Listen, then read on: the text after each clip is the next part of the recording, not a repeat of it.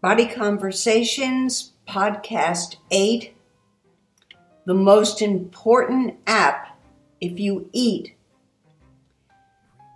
I've decided to really go into some depth about the eighty bites app because I recognize that people are so confused that they're not even sure what a bite is and how that differs from a chew. It's beyond my comprehension, but when you've been focused only on good food, bad food, and needing a P H D in nutrition to eat a sandwich and drink a beverage and finish with uh, some sweet, and that last part is very important, and you don't know that. And you've been suckered into believing you need to know about macros and micros and glutens and ketos and whatever, all of this language, of course, carbs and calories and on and on and on. Of course, I don't really relate to it because I come from a time when no one even knew those words. Um, today, the words they should know are cortisol, insulin, leptin, and ghrelin, and I say know them in that they recognize those names, but that's about it because it's far too complicated for anyone to really understand why hormones are what's causing this obesity epidemic. And so, and I want to liken this to global warming, which strangely will be the solution to our obesity epidemic. Most people could not explain in detail why this is happening and what should be done. They have to really accept, unless they're scientists, which is a tiny, tiny number, obviously. So eight billion of us just have to say, okay, this is what the scientists say. I don't really understand it. I don't have degrees in all the areas that would enable me to comprehend this. Just like you couldn't really understand the theory of relativity unless you understood physics. So you have to just sort of take this and accept that, frankly, um, some things are beyond understanding. And that, of course, applies to hormones. It's probably why the medical community and all these people with P H Ds in nutrition have avoided the subject, though some of them, I think, didn't even really know what role this plays. But they have avoided it because I'm not even sure they totally understand. And even if they did understand, what does it mean in terms of some patent formula? It's just calories in, calories out, and eat healthy, exercise more, torch those calories, all of these cute sayings that people have followed. Not just followed, but spend so much time and money and energy. So let's just forget it all for a few minutes and, and go back to just what people did before they knew any of this. Of course, I'd love to do something um, and uh, tell a story, and it would be something like this, which was, you know, in the twenties, thirties, forties, fifties, even sixties, we all counted calories. We counted the calorie of every single thing we ate.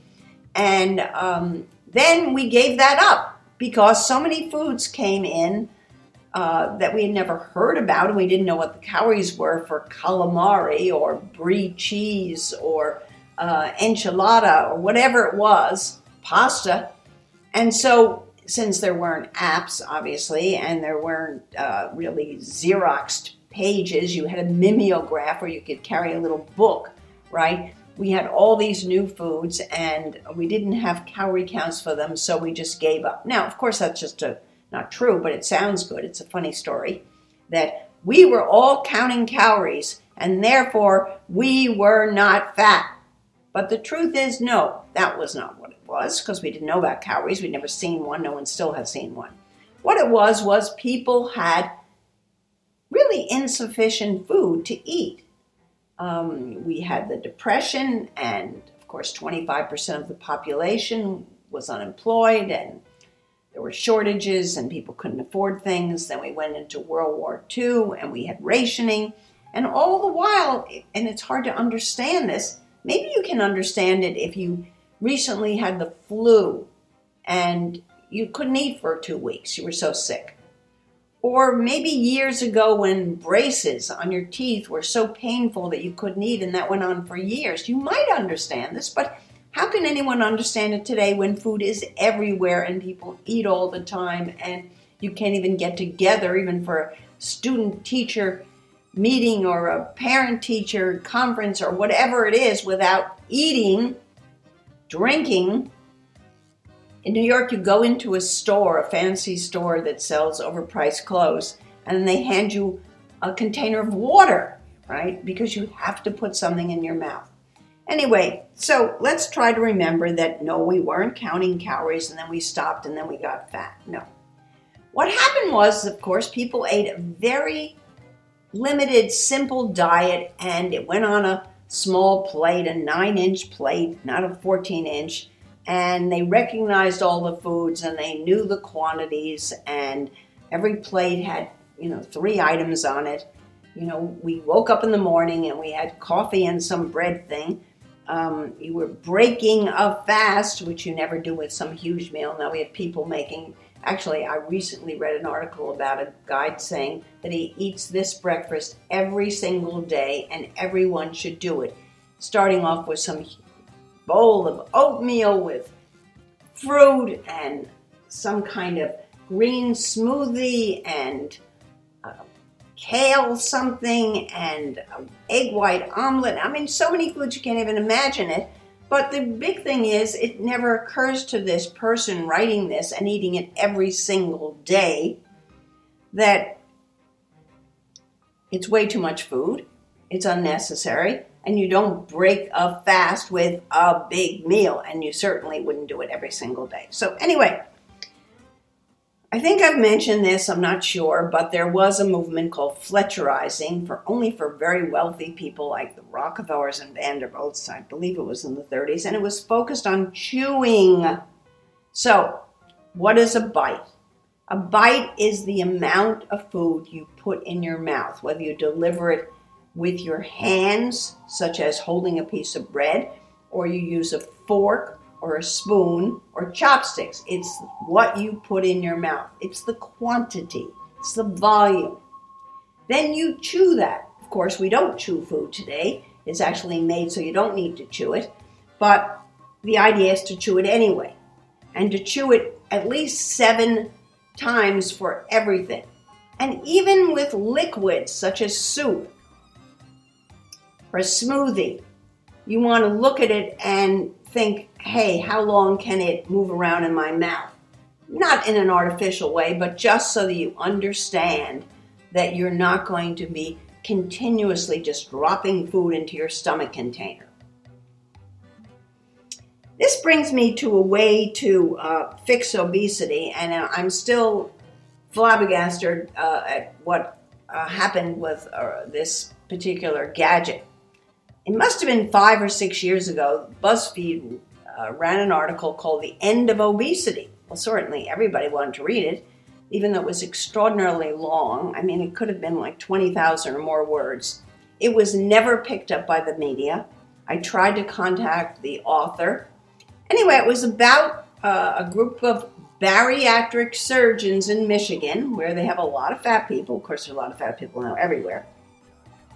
And they had developed a device that would not go surgically into your stomach, bariatric surgery, which is what they did, and which, which is probably at this point what twenty-five percent of all Americans need. I think about one or two percent have it. Um, and they, this was something you would swallow, and it would go into your esophagus, and apparently that would limit your intake. Now, there's no way to find out more. You can't find out uh, looking at the website of these doctors. The article's author never responds to inquiries. Maybe some other people can find out, but obviously people are working on things. This is something that probably could have been implanted at the dentist or maybe even in you know, a drugstore, like we get now flu shots. I, I, this is something that I um, I said should happen twenty-five years ago. I don't know how long it's been going. Um, the other thing that should be done in a drugstore or Walmart or anywhere is a, a strep test, because so many sore throats are really undetected as strep, and that would be easy to do a swab. But all of these things, of course, are all slowed down by fear and bureaucracy and all these box tickers and duct tapers trying to hold on to work as it disappears with A I and robotics and all the things that are in our future. And what that means, no one really knows at this point, other than it's going to shake everything up. So um, let's get back to this. This app is called eighty bites. Uh, it's ninety-nine cents. And um, whether you use it for a day or a few days or even only for a few meals, what you're going to find out is how much quantity are you putting into your mouth. And it's most important, the first information is at one seated meal. We're saying seated, hopefully, though I just was watching people standing on the subway um, eating pizza, and um, I still can remember a woman walking down Fifth Avenue, Lower Fifth Avenue, a few years ago, holding chopsticks and eating sushi.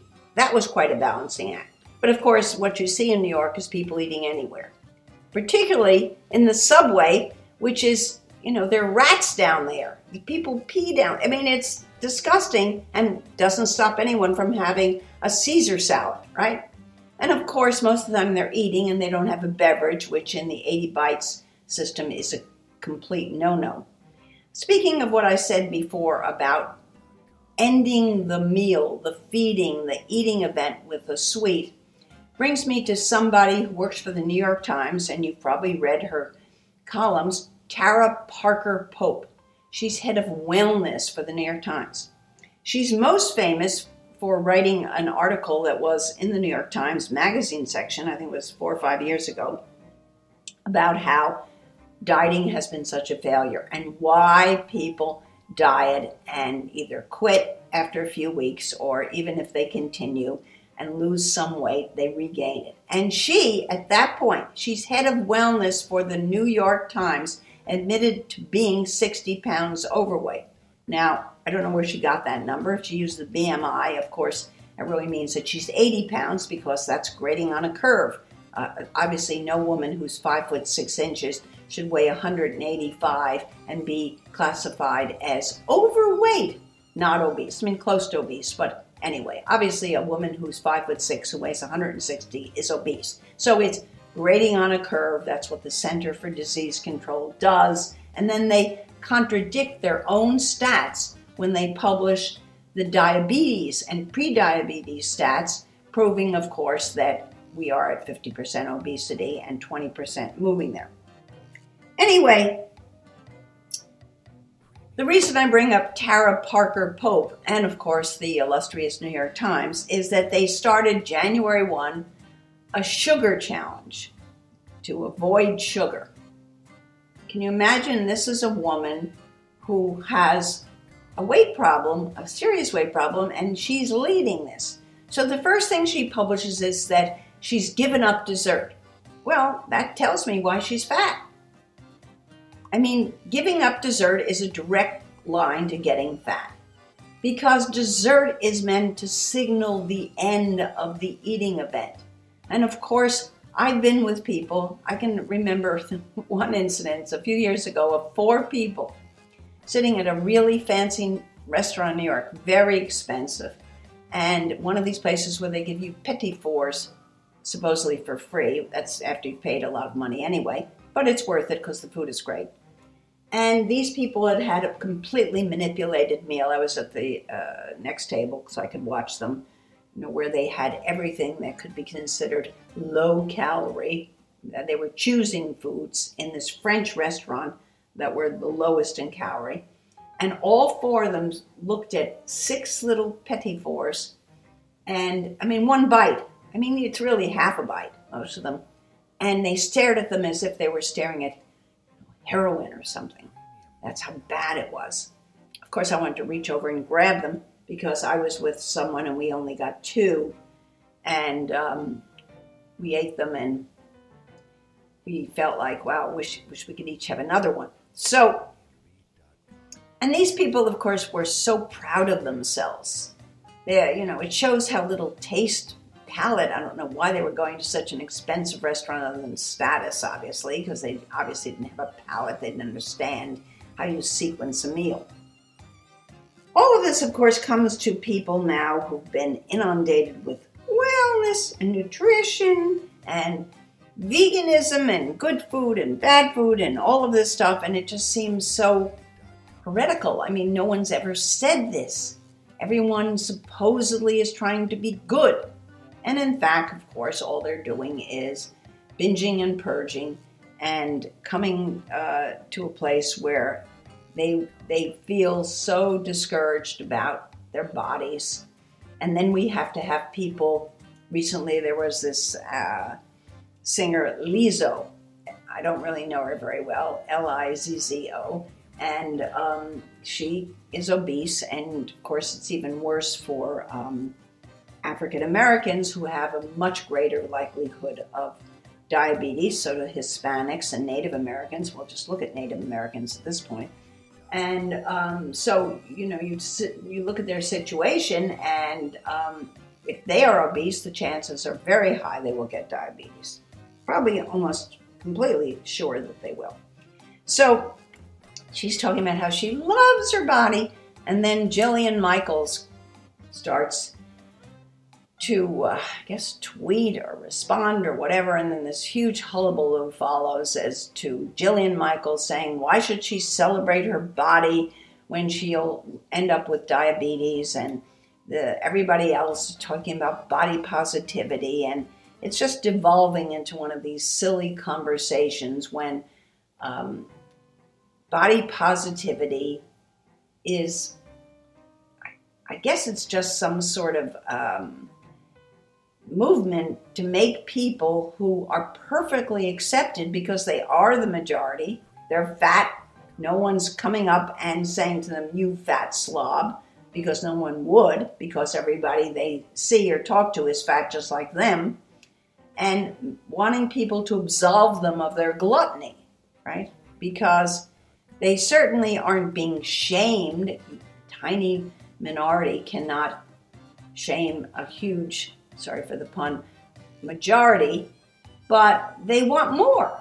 They want a lot more. And what they really want is that they're going to be able to get disability, and the tiny minority will have to pay for this. That's what the obesity society is all about, which is their lobbying group in Washington, trying everyone to believe that if you're obese, it's not your fault at all. It's that you are um, you have a disease, right? That's what it is. That's what everyone's trying to prove. They, it's hard for them to make the case, but they're doing it because people are so easily conned. I mean, when you look back at the people, uh, you know, during, let's say, a, a major event like John F. Kennedy's assassination, and you look at the people on the streets of Dallas or Washington or whatever, you see thin people. You see normal-sized people. And then you look at Ted Kennedy in two thousand eight, and you don't. You see, you know, bulked up, overweight, obese bodies. And so it's really hard to understand that there wasn't some virus that happened, and after nineteen sixty-three, um, seventy percent of the population got this virus, and that made those people size up. Now, it's true that people are taking a lot of medications, antidepressants for sure, certain cancer ones, which make it easy to gain weight. You know, they gain weight too easily. But, um, you know, that still doesn't account for where we are. What accounts for it more is that women who had been dieting and dieting and dieting felt like once they got pregnant, they could just eat, eat, eat, eat for two, eat for three, eat for whatever. And they gained a huge amount of weight. So they were gaining not twenty-four pounds, as I mentioned, that's what I was told when I started at one hundred fourteen, um, or maybe less, one hundred twelve, I guess. But anyway, whatever it was, they gained forty, fifty, sixty pounds. And then the, their child was born with more fat cells. And that child then is born in a, in a slightly damaged state, where it doesn't mean that child has to become obese, but you have more fat cells, and unless you liposuction them out, they're going to stay there, right? And so we've grown this problem. We've made this problem. We've also made it by using hormones to make more food, which we didn't need, and those hormones affect our hormones, and so it's a vicious cycle that's all self-created. And one of the things that we see is that um, this is all uh, exacerbating global warming. I mean, obviously, you know that if you're going to move obese people in any kind of vehicle, it's going to require more gasoline, um, but just the Um, overproduction of food, of course, and the transport of the food and all of that. Um, there's so many ways in which it's exacerbating global warming. So the most important thing now for people, because we have to fix this, and it can be fixed, and it'll be fixed easily once there are food shortages, right? But people have got to recognize how much quantity. And in doing so, the best way to fix your individual problem is to rid your brain of all of these shoulds and should nots and all of this stuff about, oh, don't eat after six and you're well, you're sleeping and this and that. Just get rid of all of it. Try as much as possible to forget you ever heard all of these stupid suggestions about what you should do, and just focus on how much are you eating. Particularly, how much can you eat at one seated event? I mean, for example, I am in places, which I call wellness bitch places, where they serve healthy food, and I watch women who are less than half my age eating fifty, sixty bites of some sort of vegetable plate or salad or whatever, and they don't feel, looking at them at all, stressed by swallowing, they're not chewing actually, swallowing the quantity. It doesn't hurt them. Whereas I, at twenty-five bites, feeling discomfort because I my body has never overeaten. So if I try to overeat, I feel it, and I don't like that feeling, and I'm not trying to gain weight. And if I did, I wouldn't eat more quantity. I simply have more calorically dense food, like avocado, right? And um, but I'm not trying to gain weight. I'm not trying to lose weight. So I eat, and I end my eating, right? Now, I could keep pushing my stomach, right? I could keep stretching it. And am I actually stretching the container? Well, definitely you are if you're obese, because when they do bariatric surgery, they remove stomachs, and some of them are twice as big as the stomach you should have, which is six inches long. But for some people, it's not even that. They desensitized it so they can keep piling the food in.